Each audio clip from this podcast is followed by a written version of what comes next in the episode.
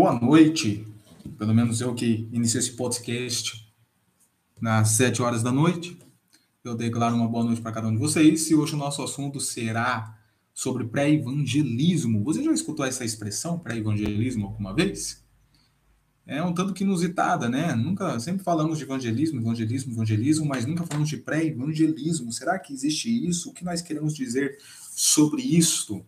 E é isso que eu quero papear com vocês nesse próximo podcast, baseado em um artigo científico que eu produzi, mas que não chegou a ser publicado, porque o site pelo qual eu publico meus artigos, ele está, dessa, ele está fora de ar temporariamente, que é o NAPEC.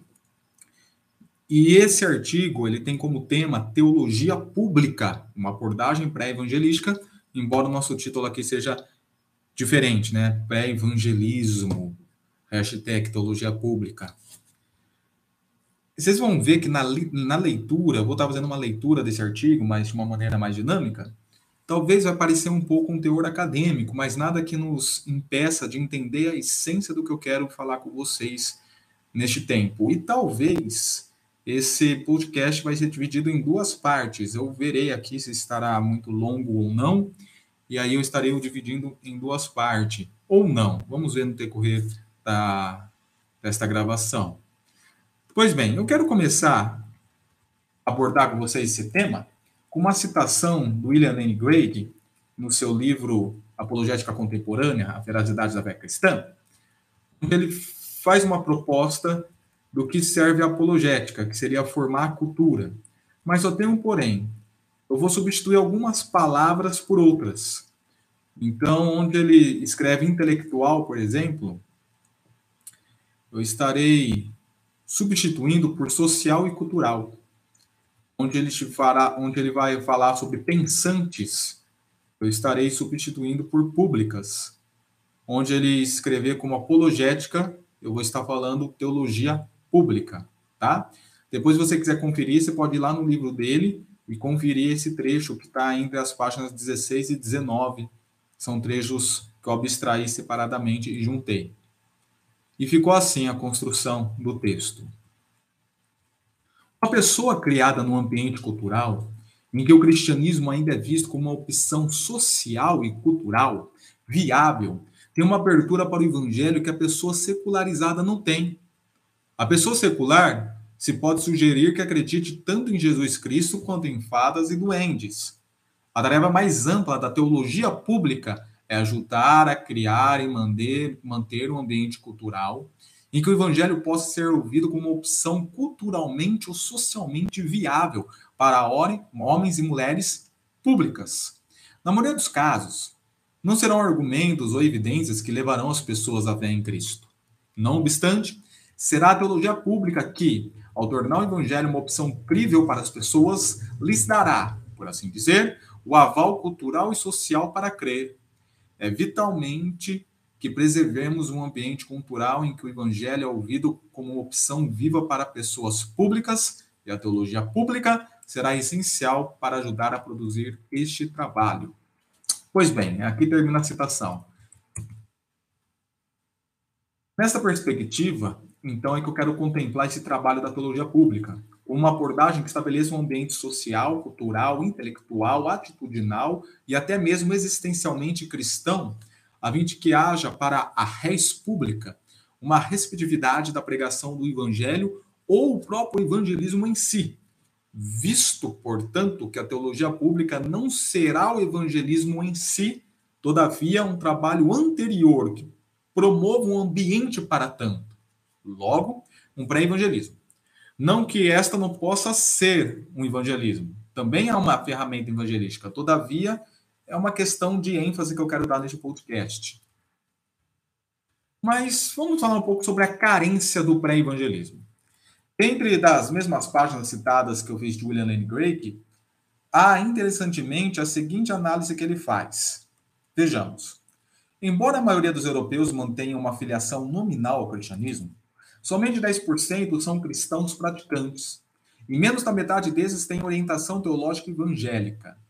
A tendência significativa na afiliação europeia é o crescimento dos que eram classificados como não religiosos de efetivamente zero por cento da população em mil e novecentos para mais de vinte e dois por cento hoje. Como resultado, o evangelismo é incomensuravelmente mais difícil na Europa do que nos Estados Unidos. Essa citação que ele fez se infere que o trabalho da evangelização no contexto europeu é de maior dificuldade em seus resultados devido a um contexto social, cultural e público menos cristão. A ambiência do local não é favorável. O autor mostra essa preocupação por ver um caminho semelhante que a sua nação, Estados Unidos da América, tem trilhado. Não diferente tem sido o contexto nosso aqui do Brasil, da nossa terra tupiniquim. Uma nação que há décadas atrás tinha uma receptividade maior em trabalho de cunho evangelístico, com pessoas mais comprometidas com a igreja local, firmadas no serviço do reino. Nos dias de hoje, quando nós desenvolvemos um impacto evangelístico da natureza que for, ou exercitamos o evangelismo pessoal, tem tido maior resistência da sociedade das pessoas. Você já percebeu isso? Alguns motivos nós podemos apresentar para tanto. O testemunho dos evangélicos, da nação e nas mídias, pseudo-doutrinas e antiteologia ministradas e pregadas, decepções com o círculo cristão brasileiro, vida dualista que a igreja e os cristãos têm, uma coisa no ambiente eclesiástico, outra coisa no mundo, o cristão Raimundo, um pé na igreja, outro no mundo, se diferenciando, e muitas outras coisas que nós poderemos pontuar. Entretanto, o motivo de força maior, que até mesmo é o resultado de todos os outros que eu citei, é o ambiente secularizado publicamente e existencialmente culturalizado. Nós podemos ver isso, por exemplo, no contexto educacional escolar ou no ensino-aprendizagem, tanto na formação básica quanto no nível superior. Outro exemplo é no mundo da política e do Estado. Não obstante, aqueles que são ditos cristãos com seus partidos e bancadas evangélicas, porém, com procedimentos e articulações insuficientes para tanto. Todo este ambiente reflete na res pública, posto isto é que se observa a carência de um pré-evangelismo, utilizando a teologia bíblica, e é sobre esta que falaremos a partir de agora. Há aquelas pessoas que reduzem a teologia bíblica para questões teológicas e políticas. Não é o nosso caso aqui. A teologia da libertação, por exemplo, elabora seu conceito de teologia pública como uma voz profética para a desigualdade social e defesa de todos os oprimidos, seja mulheres, negros, quilombolas, índios, pobres, L G B T Q mais, e etcétera. E limita e reduz o discurso teológico público para propostas de cunho socialistas, e vezes até comunistas, lembrando que socialismo e comunismo têm suas diferenças. E a hermenêutica, a interpretação bíblica que eles exercem é na mesma perspectiva. Embora eu tenha uma visão filtrada do socialismo, coisas até eu concordo e coisas eu não concordo, como também com o capitalismo, qualquer outra linha, mas essa não é a discussão agora, eu desprovo a teologia da libertação. Não concordo com ela. Inclusive, quero depois gravar um podcast que nós falaremos um pouquinho sobre. Quando eu dou uma resposta ao Sam Berredo da Estação Primeira de Mangueira, quando eles fizeram em dois mil e vinte. Mas, em breves palavras, eu acho interessante ponderarmos o que eu acabei de falar numa citação do Kevin Vanhoozer, no livro dele, e do Owen Strange, no livro deles, que se chama O Pastor como Teólogo Público, Recuperando uma Visão Perdida. Assim ele diz: a rápida análise de como esse tipo de teologia pública se relaciona com as políticas públicas, com a teologia política e com o evangelho social, ajudará a esclarecer em que aspectos nossa proposta de pastores como teólogos públicos é distinta. De acordo com Stackhouse, não sei se pronuncia assim, ok? Há uma clara distinção entre teologia pública e teologia política. Teologia política é a análise crítica da política, a arte ou a ciência de governar, e da relação entre igreja e Estado. O foco da atenção é a organização, a distribuição e o uso do poder político para tratar, tratar de questões sociais. Em contraste, a teologia pública não trata cada problema como se fosse um problema político, nem soluciona cada problema público por meio da reforma do Estado ou da formação de uma maioria moral. Será que ser um teólogo público significa que o pastor tem de defender o evangelho social, concentrado no seu ministério e seu esforço em problemas deste mundo, questões de paz e justiça, como desigualdade econômica, racismo e assim por diante? Embora o evangelho tenha implicações para assuntos públicos, afinal, toda a ordem criada está sendo renovada em Cristo, segundo Coríntios cinco, dezessete, é a citação dele. Ele não deve ser reduzido a uma série de posições sobre questões de políticas públicas. Voltando aqui para o corpo do meu texto, então eu posso dizer que há, aquele, há aqueles que propõem a teologia pública nessa ótica que nós falamos, porém há outros que propõem uma teologia pública da ótica neocalvinista. E quando eu falo de neocalvinismo, pessoal, nós não estamos falando daquela discussão retrógrada de calvinismo, arminianismo, predestinação, livre-arbítrio. Não tem nada a ver com isso, ok?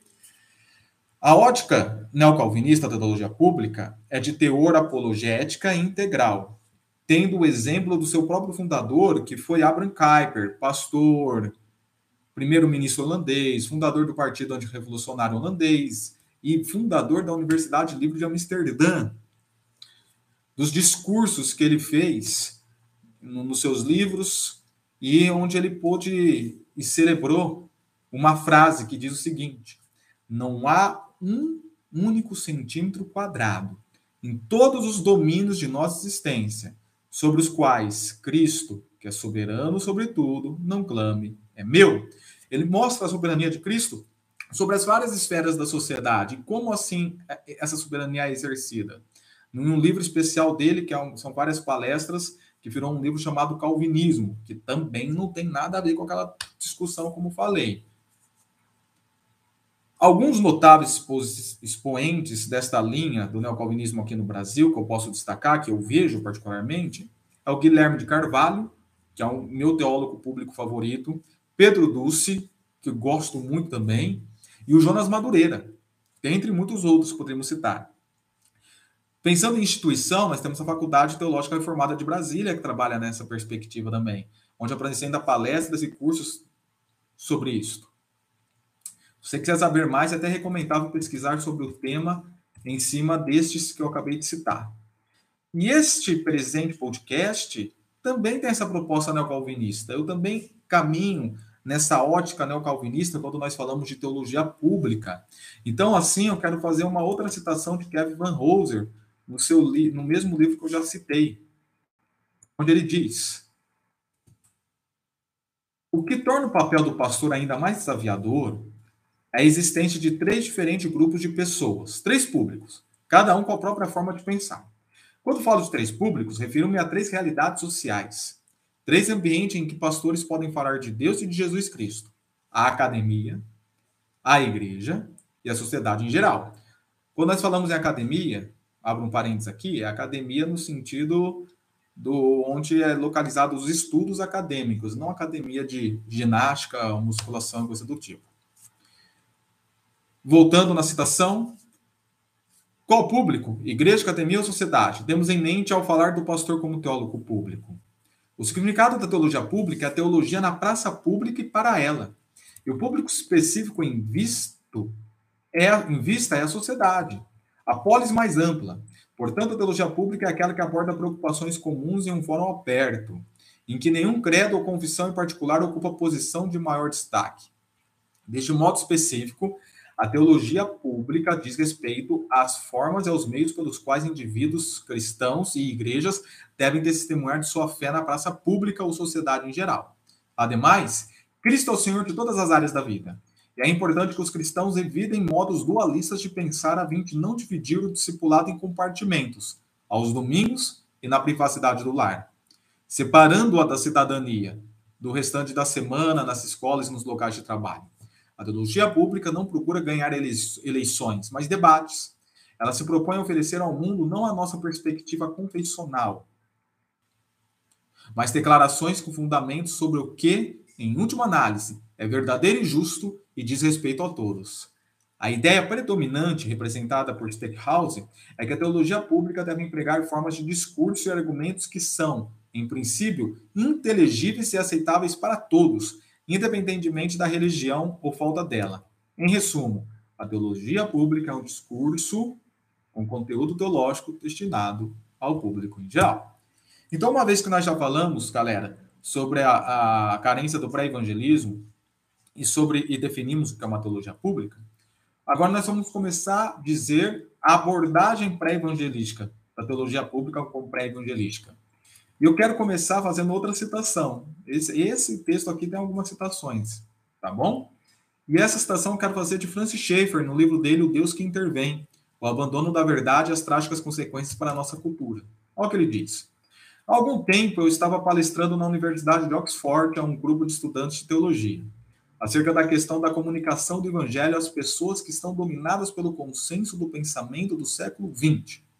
Quando eu terminei de falar, um canadense, estudante de pós-graduação, levantou-se e disse: Senhor, se nós entendemos bem, você está dizendo que antes da evangelização deve ser feita uma pré-evangelização? Se for isso mesmo, então temos cometido um grave erro em Oxford. A razão pela qual não temos alcançado muitas dessas pessoas é porque não dedicamos tempo suficiente à pré-evangelização. Eu disse que concordava plenamente com isso. Ok. Vamos continuar aqui agora, voltando para a parte do meu texto. Então, nós vimos aqui que tornou-se perceptível que a proposta da teologia pública por este podcast é de cunho apologético. Visto que já for afirmado que se reflexiona aqui da perspectiva neocalvinista e assim também já tido, podemos sinonimizar como apologética missional, ou seja, a teologia pública é sinônimo de apologética missional, vice-versa. Os autores que nós citamos até então, William Lane Craig, Kevin Vanhoozer, são apologistas. Seguindo a coerência, nós vamos citar neste espaço Francis Schaeffer como chafista e vamos continuar fazendo. Este é o, é o, que, é o que o trabalho, que trabalha com o conceito de pré-evangelização dentro da sua apologética, de uma ótica pressuposicional, reformada e neocalvinista, expondo especialmente no livro o qual eu já citei para vocês. Schaeffer, aqui eu vou fazer uma, uma articulação do pensamento dele, que está neste livro, ele aponta que as pessoas têm certo conjunto de pressupostos, preste atenção agora para entender bem, tá? As pessoas têm certo conjunto de pressupostos, e a dos incrédulos são pressupostos não cristãos. Todavia, há uma contradição entre essas pressuposições deles e a conclusão lógica. Isto é, nenhum não-cristão pode ser consistente com a lógica dos seus pressupostos. Haverá sempre um aspecto incoerente. E assim ele vive na alienação, até mesmo porque os pressupostos não-cristãos simplesmente não se encaixam naquilo que Deus criou. Já que o cristianismo é a verdade do que está aí, ou do que aí está, negá-lo, tomando por base outro sistema qualquer de pensamento, significaria alienar-se do mundo real. Em outras palavras, palavras, o universo é um contexto criado por Deus e todas as pressuposições não cristãs são incoerentes com esse contexto, visto ter sido criado por ele. Por isso, todo ser humano encontra-se sob tensão. Nenhum homem é capaz de construir o seu próprio universo e viver de modo coerente com ele. E esta tensão trabalhará ao nosso favor, na medida em que estivermos conversando com ela. Note-se bem, o Schaeffer não fala de algo simplesmente de âmbito racional. Ele também está aplicando isso para o âmbito existencial, pois ele afirma que não estamos falando apenas de um conceito intelectual de tensão, mas do que está envolvido no que ele é como ser humano. Devido a isto é que Schaeffer afirma que a apologética cristã parte do homem e do que ele sabe acerca de si mesmo. Aqui, se abre um, aqui vai seguir agora um exemplo de coerência das pressuposições do incrédulo com as conclusões lógicas que o próprio Schaeffer cita. No que diz respeito à moral, bastará julgá-lo de acordo com os padrões por ele mesmo colocados para condenar os outros.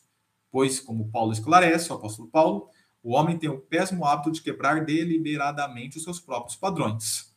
Ou seja, ele estabelece uma moral, o não cristão, mas ele não consegue viver essa moral. Então, o Schaeffer explica que cada pessoa se encontra em algum lugar da linha entre o mundo real e as conclusões lógicas dos seus pressupostos não cristãos. O pré-evangelismo, portanto, trabalhado por Schaeffer, que eu chamo de pré-evangelismo schaefferiano, se refere à tarefa apologética de nós criarmos um ponto de tensão entre o incrédulo e os próprios pressupostos dele, com aquilo que de fato é o mundo real, e assim notar a incoerência do seu sistema, tanto de vida existencial quanto de pensamento intelectual. A isto, Schaeffer vai intitular de arrancar o teto, ou seja, tirará sobre o indivíduo aquilo que ele tem de obstáculo ou que tem obstruído a verdadeira visão da realidade. O arrancar o teto é criar a devida antítese dos pressupostos do incrédulo. Então, o incrédulo tem uma tese de vida e quando você vem contra-argumentar com ele, você está fazendo uma contraposição com sua tese, que é chamado de antítese. Por isso que o processo de apologética ele sempre é uma antítese e nunca uma síntese. Ele nunca é a junção da tese do incrédulo com a antítese cristão e produz uma terceira via. Não, não. Ele é sempre um trabalho que vai na contramão da tese do incrédulo, com os pressupostos do incrédulo. Então, o primeiro desafio a ser considerado na apologética para o homem moderno é encontrar este ponto de tensão, olhando sempre para a obra do Espírito Santo. Contudo, devemos, com todo o amor, tocar no fundo daquela pessoa, com amor, e tentar descobrir onde se encontra o seu ponto de tensão.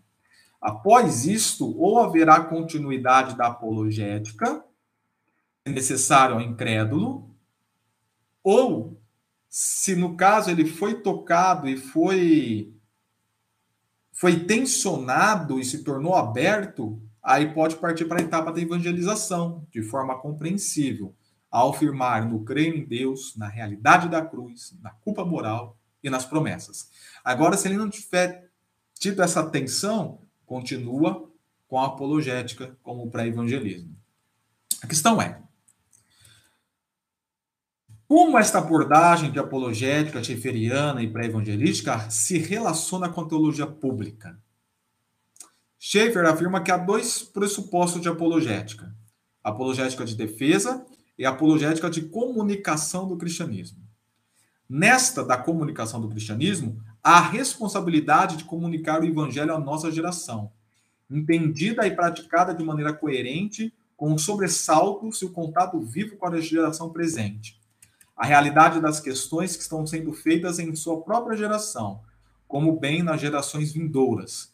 A nossa tarefa é conversar com a nossa geração.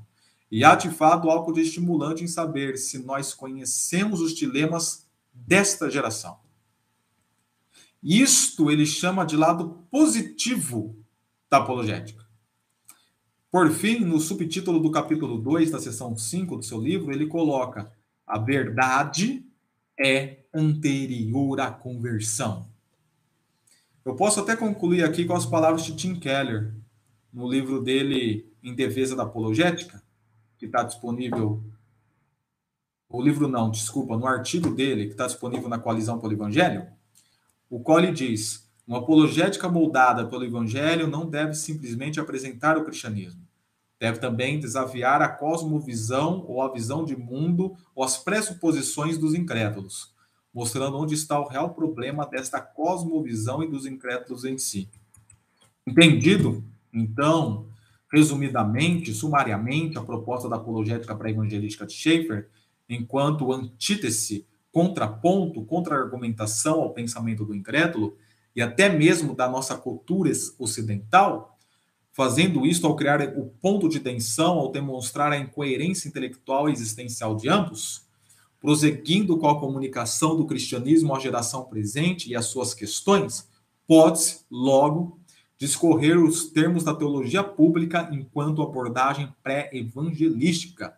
E a proposta da teologia para a res pública é, de fato, criar o devido ponto de tensão entre a fé cristã, revelada nas Escrituras Sagradas, com a sociedade em geral, em todas as suas esferas, quer seja o Estado, quer seja a arte, quer seja a cultura, quer seja a educação, quer seja a ciência e assim por diante.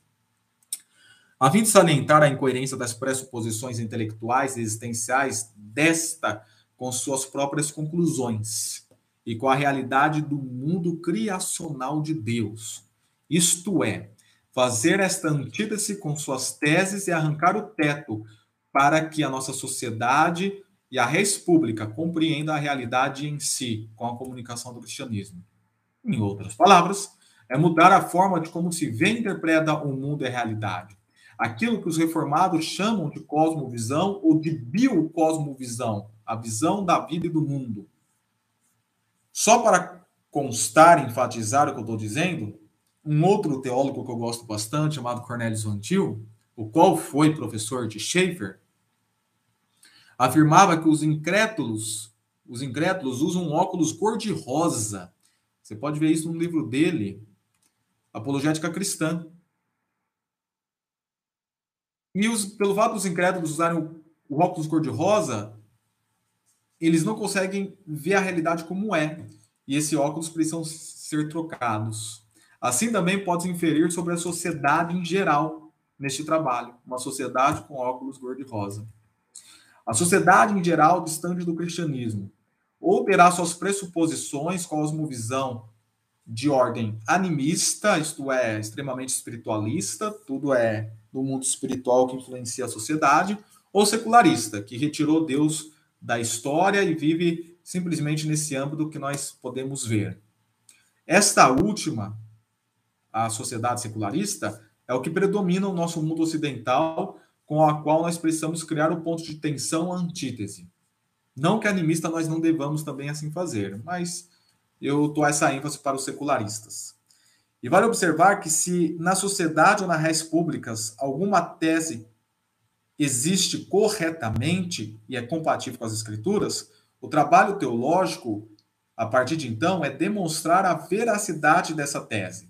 Nem todas as teses dos incrédulos serão erradas, ou da sociedade incrédula será errada. Pela graça comum de Deus, e isto podemos falar em outro momento, eles podem ter teses corretas. E quando isso acontece, toda verdade é verdade de Deus, mesmo que propagada pela boca de um ímpio. Então, nós precisamos mostrar a veracidade desta tese com os pressupostos bíblicos, doutrinários e teológicos. Por isso que na teologia pública, na perspe- perspectiva que aqui se trabalha, semelhante à apologética fantiliana e schefferiana, nunca haverá síntese, conforme eu já expliquei, entre sociedade e cristianismo, pois a tese verdadeira deles também é do cristianismo, e a errada será uma antítese com. Tá ok, pastor Maurício, aqui nós lançamos até então as bases e as implicações do tema. A questão é, como tudo isso pode ser transformado? Queremos prática. Queremos, queremos ver isso no dia a dia, na vida do cristão, na vida da igreja. Tá ok. Então, nós vamos partir agora para a parte do ativismo do assunto. E eu quero iniciar isto com outra citação de Kevin Vanhoozer, o qual ele diz: agora os evangélicos estão falando de uma variedade de questões de política pública, desde questões morais mais conhecidas, como o aborto e a pobreza, até as mais recentes, como a imigração e o cuidado com a saúde. Ron Williams oferece outro bom exemplo do teólogo público. As palestras que formam seu livro A Fé na Praça Pública abordam questões que são de interesse comum para a academia, a igreja e a sociedade em geral. Secularismo, meio ambiente, justiça, diversidade religiosa, entre outras.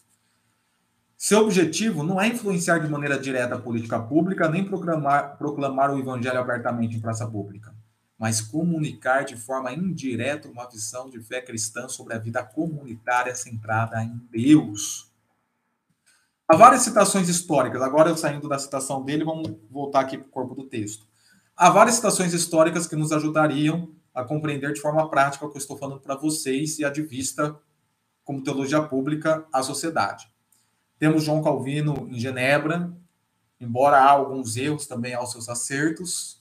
Os puritanos, especialmente John Owen, na Inglaterra, John Wesley, em Oxford, Abraham Kuyper, na Holanda, na Holanda, e até o próprio Martin Luther King, nos Estados Unidos, são exemplos mais clássicos com seus engajamentos. Observa-se ainda que nomes aqui já citados por mim, como Guilherme de Carvalho e Pedro Dulce, Dulce, podem colaborar para criar um roteiro para que assim façamos. A própria citação no início desta, desse podcast abre os horizontes para tanto. Outro modelo é nós podemos olhar o sumário do livro do John Stott, do, que tem um título, Os Cristãos e os Desafios Contemporâneos, que na parte um ele fala sobre questões contextuais, nosso mundo mutável, o envolvimento cristão é necessário, o mundo complexo, a mente cristã é diferente, o mundo pluralista, o testemunho cristão é influente, A parte dois, que ele fala sobre questões globais, como guerra e paz, cuidando da criação, convivendo com a pobreza mundial, direitos humanos. A parte três, que ele fala das questões sociais, o mundo do trabalho, relacionamento no mundo dos negócios, celebrando a diversidade étnica, simplicidade, generosidade e contentamento.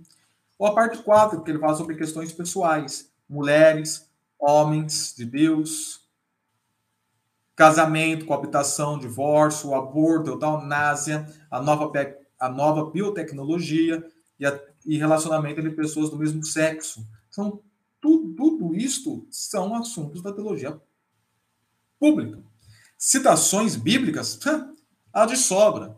O próprio Cristo variava às vezes com a multidão, oferecendo a eles sustento, por exemplo, na multiplicação de pães e peixes, instrução sobre a responsabilidade cristã diante do governo, dai a César o que é de César, dai a Deus o que é de Deus, e os seus posicionamentos proféticos contra a tirania do poder religioso, religioso vigente.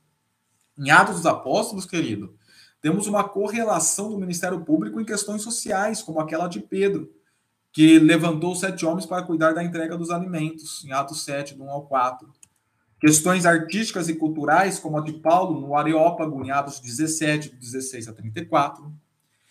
Não podemos nos olvidar que a religião pura e imaculada é cuidar dos órfãos e das viúvas em suas dificuldades, Tiago um, vinte e sete.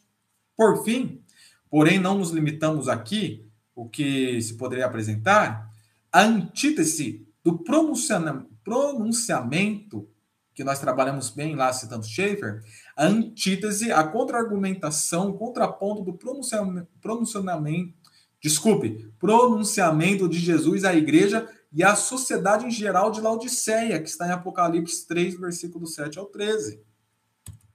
Enquanto eles eram uma empresa, tinha uma empresa muito famosa de tecidos, de colírio, Jesus fala, afirma que eles são cegos e nus.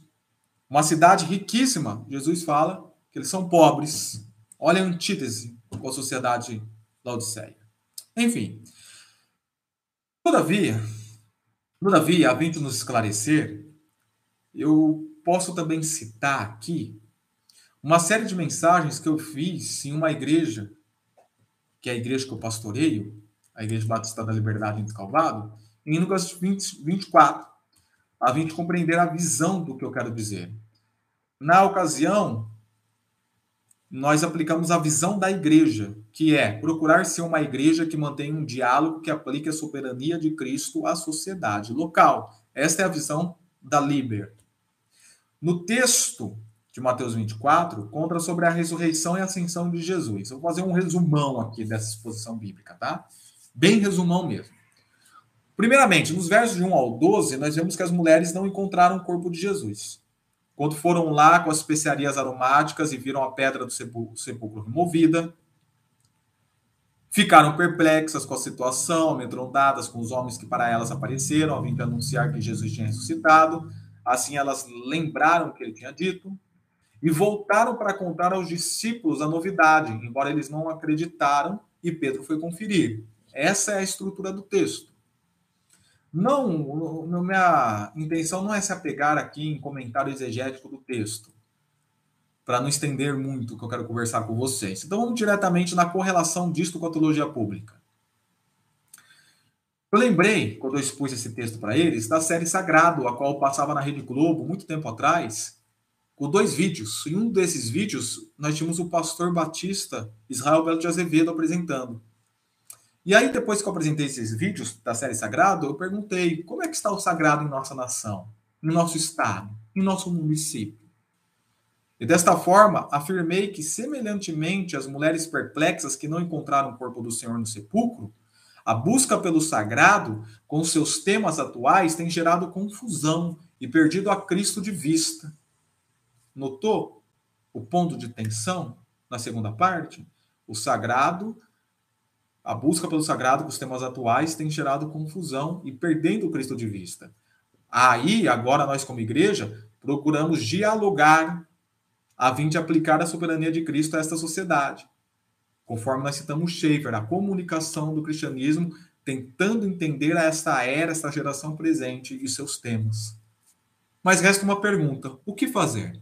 Pois bem, sem modismo, novidades e tendências odiernas, precisamos focar na comunicação do cristianismo, que tem as seguintes implicações, implicações de estímulo, que podemos ver no versículo quatro b, cinco, seis, sete, nove e dez de Lucas vinte e quatro, e aqui implica a comunicação do Evangelho, e resposta, que nós podemos ver implicitamente no versículo oito, nove, onze e doze do mesmo texto, e aqui implica os resultados.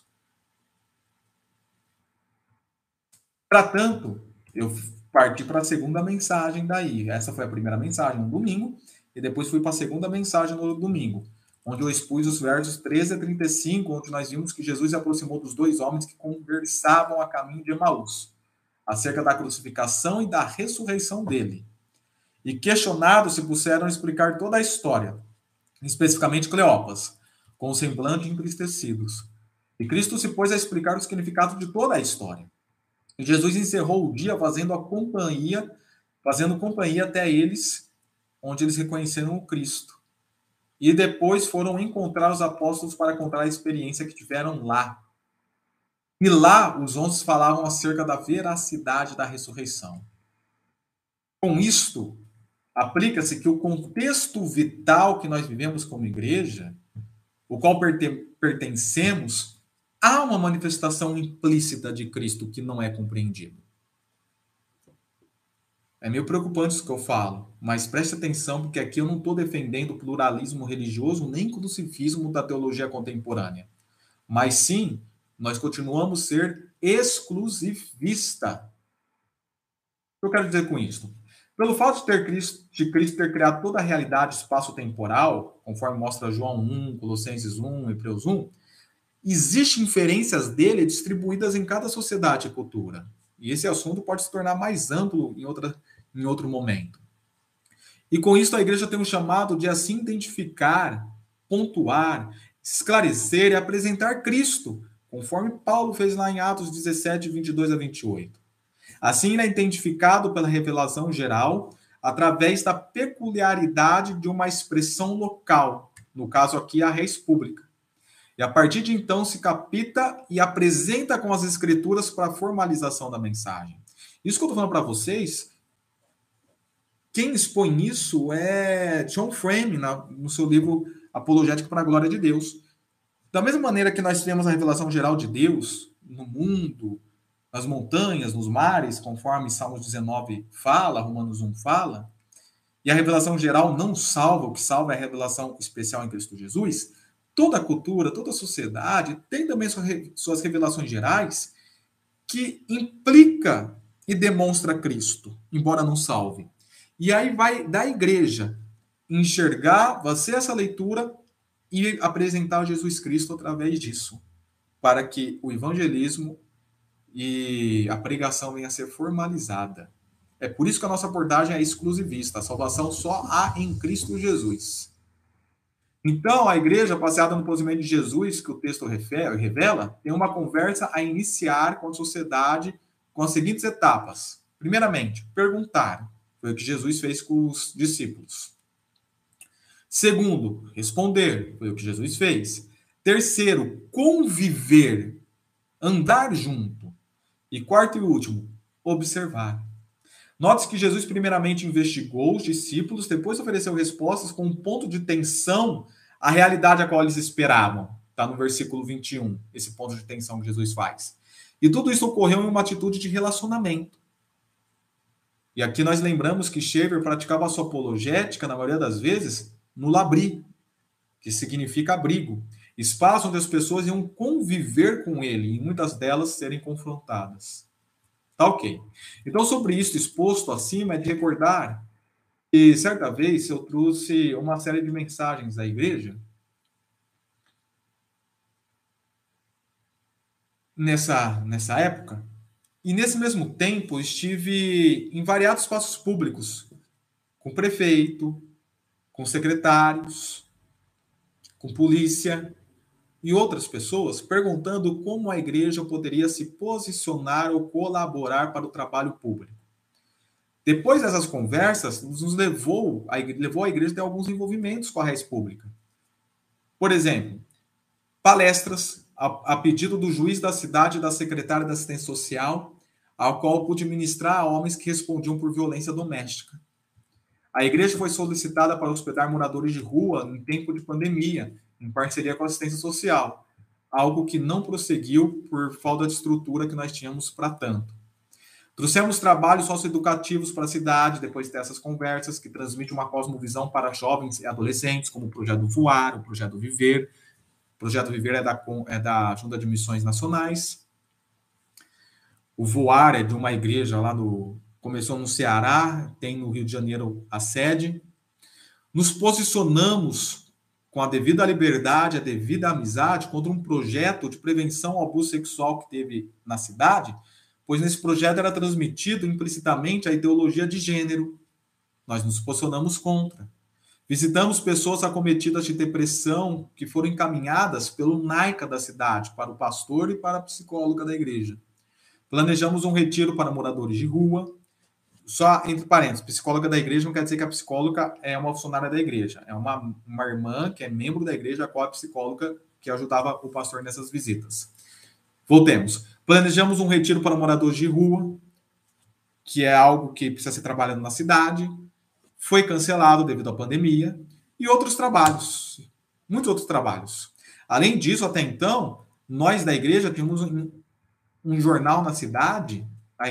Nós tínhamos um espaço no Jornal da Cidade para escrevermos reflexões, que era o Tribuna de Descalvado. Esse jornal não circula mais aqui. Onde nós arranjávamos reflexões, muitas vezes transmitindo uma ideologia cristã sobre questões contemporâneas e em cima de notícias. Aqui, portanto, foi feito um trabalho tanto de tese quanto de antítese, conforme já expliquei para vocês. Logo, nota-se, resumidamente, o valor... Veja bem o que eu vou falar. Note-se aqui o valor da interdisciplinaridade da teologia para um trabalho mais público. O diálogo entre a teologia para com o espaço público e de relacionar, ou melhor, criar antítese da fé cristã para as questões que serão levantadas. Para isso, precisamos conhecer o ambiente, examinar, investigar, perguntar, criar relacionamentos, a fim de responder com questões que existem de fato. E não fazermos simplesmente um monólogo sem ouvintes por estar explanando questões que não permanecem em nosso espaço e em nosso tempo. Por fim, no verso trinta e seis, agora voltando lá para Mateus vinte e quatro, a última mensagem que eu realizei, verso trinta e seis, se vê que Jesus apresentou-se aos discípulos e saudou-lhes. Eles ficaram assustados, todavia Cristo mostrou que era ele. E os levou a compreender as escrituras, com tudo que era previsto. E os tornou testemunhas de tudo que ocorreu e prometeu. E prometeu o poder do qual seriam revestidos. Então, querido, com o trabalho pré-evangelístico construído, se parte ao evangelismo concreto. A igreja deve expor Cristo às pessoas, à sociedade, à cultura, enfim... ao contexto ao qual encontra-se com as seguintes virtudes, conforme expliquei o texto. Como corpo de Cristo, como mensageiros bíblicos e como dependentes do Espírito. Tudo isso nós vemos implicitamente em Lucas vinte e quatro. Rebobinando ao estágio pré-evangelístico, pois é o nosso enfoque, nosso enfoque, note-se que a comunicação do cristianismo à sociedade em geral, como ponto de antítese, também deve ser com a virtude como corpo de Cristo, o qual acabei de destacar aqui para vocês. Van Hoozer afirmou, a igreja não é uma coleção de pessoas salvas, mas é o ápice do plano da salvação, que é criar um povo de Deus. E continuando a citá-lo, ele diz, Miro, Miroslav Volf, Wolff está mais próximo do que temos em mente quando, ao desenvolver uma posição equilibrada entre o evangelho, entre o evangelho social e o evangelho em tempos passados, exorta os cristãos a não serem nem uma presença dominadora na sociedade, nem pessoas ausentes que só pensam na vida futura, mas a serem uma presença testemunhadora. Não há uma igreja un... não há uma maneira única de a igreja se relacionar com a cultura contemporânea. Embora em cada confronto cultural o objetivo da igreja consista em ser sal e luz, trazendo à esfera pública a visão cristã de Deus e da vida plena. Para Volf, a teologia pública é uma questão de a igreja dar testemunho público de Jesus Cristo, a personificação da vida plena. E de acordo com Max Stackhouse, um dos principais precursores da teologia pública, o mundo público, escolas, empresas, clínicas, cinemas, restaurantes, fábricas e assim por diante, é o espaço em que os discípulos vivenciam sua fé. Se essas esferas públicas são o contexto mais amplo de nossos ministérios, precisamos de uma teologia pública para lidar com a realidade. Os organizadores de um livro em homenagem a Max Stackhouse apresentam essa ideia da seguinte maneira. Assim como os cristãos estão no mundo, a igreja também tem que estar nele, e por isso deve elaborar uma teologia pública. A teologia pública envolve análise crítica sobre como os cristãos devem testemunhar em praça pública. E Richard Mao fala de uma geração anterior de evangélicos norte-americanos que pensavam que a tarefa básica da igreja era preparar as pessoas para ir ao céu. A igreja está onde quer que o povo de Deus está, o público de Jesus Cristo, onde vivencia sua fé e comunhão no Deus Trino e Uno. Isto é teologia pública. Filhos da luz sendo a luz do mundo, trazendo à luz o plano do ministério oculto por séculos, a saber, a saber, unir todas as coisas em Cristo, Efésios capítulo um, versículo nove e dez. Eugene Peterson comenta, mas nossa vocação é bastante pública no que fazemos em relação a Deus e a uma vida de amor. As pessoas veem a seriedade e a reverência em que expressamos nossa resposta a Deus. A vitrine disso é o culto de domingo. E isso as influencia para o bem e para o mal. Elas observam a maneira que vivemos com nossas famílias e amigos. Em resumo, o povo de Deus é o lugar em que aquilo que está em Cristo é lembrado, celebrado, examinado e revelado. Depois desta longa citação, eu quero então falar para vocês que nós precisamos de uma igreja e de cristãos engajados na res pública a fim de promover teologia pública. Isso deve ser feito tanto pela comunidade de fé, coletivamente, quanto por cada discípulo de Cristo, individualmente. Este, e agora eu quero fazer uma aplicação individual, este engajando-se no mundo, não no mundo pecaminoso, mas no mundo realidade criacional com que nós vivemos. Em alguma esfera, seja na arte, na ciência, na política, na educação e assim por diante. A fim de expor uma cosmovisão bíblica para aquele contexto, a fim de destelhar as pressuposições daquele local, fazendo a devida antítese ou ratificando a devida tese. Vamos citar alguns exemplos de lugares que as pessoas se juntaram individualmente para fazerem isso. No mundo do direito, nós vemos o Instituto Brasileiro de Direito e Religião, o I B D R, ou a ANAJURI, que é a Associação de Juristas Evangélicos. Eles estão atuando assim na esfera jurídica e política. No, na esfera científica, nós temos a Associação Brasileira dos Cristãos na Ciência. Um exemplo. Na esfera educacional, nós temos o Sistema Educacional Mackenzie, ou a KISI, a Associação Internacional de Escolas Cristãs. Na esfera empresarial, temos a DUNEP, a Associação de Homens de Negócios do Evangelho Pleno. No engajamento social, há vários projetos missionários que assim fazem. Por exemplo, a Cristolândia para moradores de rua, travestis e adictos. E muitos outros exemplos. A igreja local pode colaborar financeiramente com esses projetos. A nossa igreja, por, por exemplo, neste ano que passou, nós colaboramos com a Cristolândia.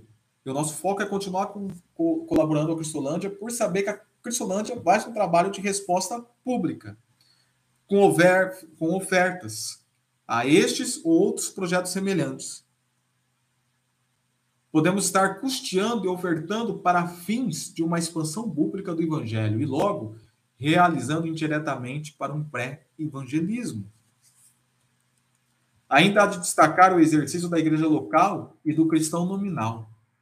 Para tanto, outra vez, porém, sucintamente agora, eu quero simplificar uma série de mensagens a qual eu fiz como exposição no modelo quatro páginas, na época, que mostra problema texto, problema atual, solução texto, solução atual, de Gênesis capítulo um, versículo vinte e seis, ao capítulo dois, versículo vinte e cinco. Para despertar as pessoas e a igreja, naquele, naquela época, a viverem esse, esse desafio. E eu fiz isso com o princípio teológico da criação, queda e redenção, com a finalidade de trabalhar sobre o seguinte tema: um cristão no mundo, oito jeitos de mudá-lo. Nessa mesma época, nós trabalhamos com um devocional, com um diário da hora silenciosa, sobre o mesmo tema do cristão no mundo. Nessa exposição, foi afirmado que o cristão tem uma responsabilidade missional com a criação de Deus, onde se inicia pelo ambiente que vive. Assim, eu fiz ao ver um desafio que a Organização das Nações Unidas lançou, que era para ter sido cumprido até em dois mil e quinze, para os países, mostrando os maiores problemas mundiais. E cada um desses problemas, eu fiz uma exposição bíblica em cima do texto citado. Primeiro, acabar com a fome e a miséria. Segundo, educação básica para todos. Terceiro, igualdade entre o sexo e valorização da mulher. Quarto, reduzir a mortalidade infantil. Quinto, melhorar a saúde das gestantes. Sexto, combater a AIDS, a malária e outras doenças. Sétimo, qualidade de vida e respeito ao ambiente. Oitavo, todo mundo trabalhando pelo desenvolvimento. Conseguimos abstrair isso, tudo isso na exposição de Gênesis um e dois. E conforme a exposição foi sendo dada, durante dois meses, dicas e aplicações foram mostradas, como também o desafio do engajamento cristão individual nesses desafios e ideias para a igreja local exercitar. E é interessante que, quando eu falei sobre igualdade entre sexo e valorização da mulher, foi nessa mesma época que eu fui chamado pelo juiz da cidade e a secretária da assistência social para palestrar para os homens que estavam respondendo por violência doméstica. Último exemplo, este ano eu participei da conferência da Aliança Batista Mundial. A princípio ia ser no Rio de Janeiro, mas por causa da pandemia foi feito online. O tema deles foi um tema de teologia pública. Muito interessante. Mas, enfim, concluindo nosso podcast, eu vou conseguir aí terminar em, em menos de uma hora. Certa vez alguém falou: creio em um mundo melhor. Ou crio um mundo melhor. Você e eu. Eu, Maurício Montanheiro, creio ou crio um mundo melhor? Eu também fiz a seguinte afirmação certa vez, que vai na contramão do que nós escutamos geralmente em alguns lugares. Nosso problema é que estamos tão preocupados com os céus que esquecemos da terra. Reflita nessa frase em relação a tudo isso que eu expus a vocês. Nosso problema é que estão, estamos tão preocupados com os céus que esquecemos da terra. Essas duas citações enfatizam a necessidade do engajamento da igreja local, do cristão e da teologia na res pública, como antítese e às vezes confirmando a tese, a fim de promover um ambiente cristão que é o pré-evangelismo, a fim de dar continuidade com a mensagem das boas novas do Evangelho da Salvação. Não se olvidando, conforme já dito, dito, de exercitar tudo isso na dependência do Espírito. Nós, enquanto comunidade de fé, temos nosso chamado centrípeto, que é a força que, que é interna, né, que traz, que aproxima para o centro.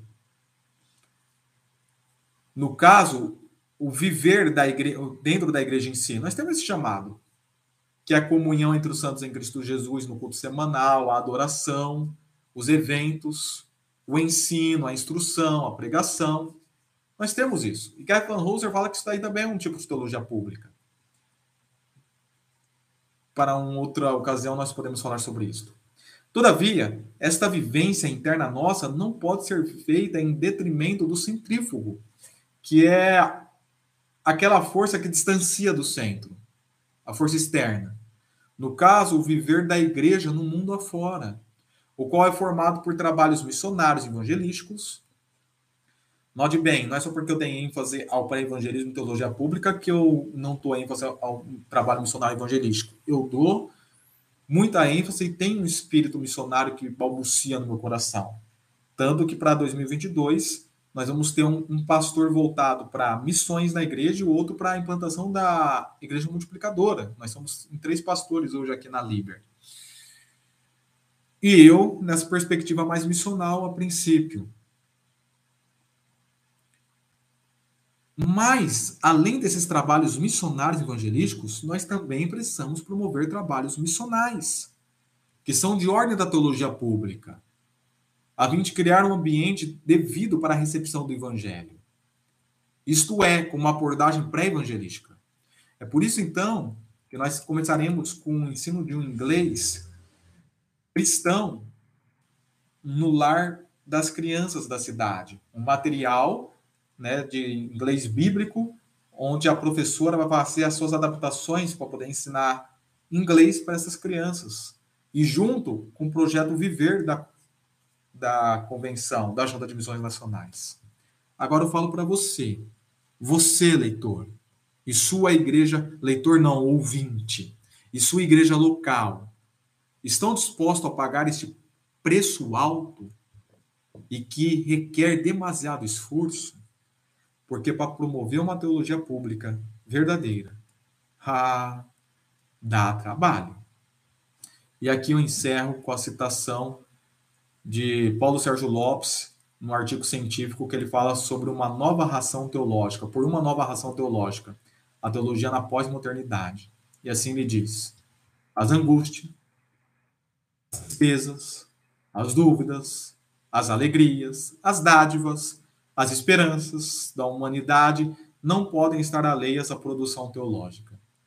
A palavra revelada, que o ser humano escuta no ato mesmo da revelação, é aquela manifestada na história humana, marcada por contradições e ambiguidades. Por isso, o caminho do diálogo com a história e da consequente hermenêutica teológica, do diálogo científico, e, portanto, a entrada do horizonte interdisciplinar na teologia e da abertura ao sensível do cotidiano, da cultura e da profundidade do ser humano são imprescindíveis à compreensão da revelação e à elaboração teológica, pois somente assim é possível produzir uma teologia eficaz, útil e necessária, imbuída de explicitar o sonho de Deus. E aqui, então, encerro. Algumas referências eu já citei para vocês no decorrer desse trabalho, das citações que eu fiz, né? E realmente foram estas. Não tem mais nenhuma outra, nenhum outro material que eu usei a não ser essas que eu já citei para vocês. Que Deus nos abençoe e nos dê visão para assim desenvolvermos. Em nome de Jesus. Amém.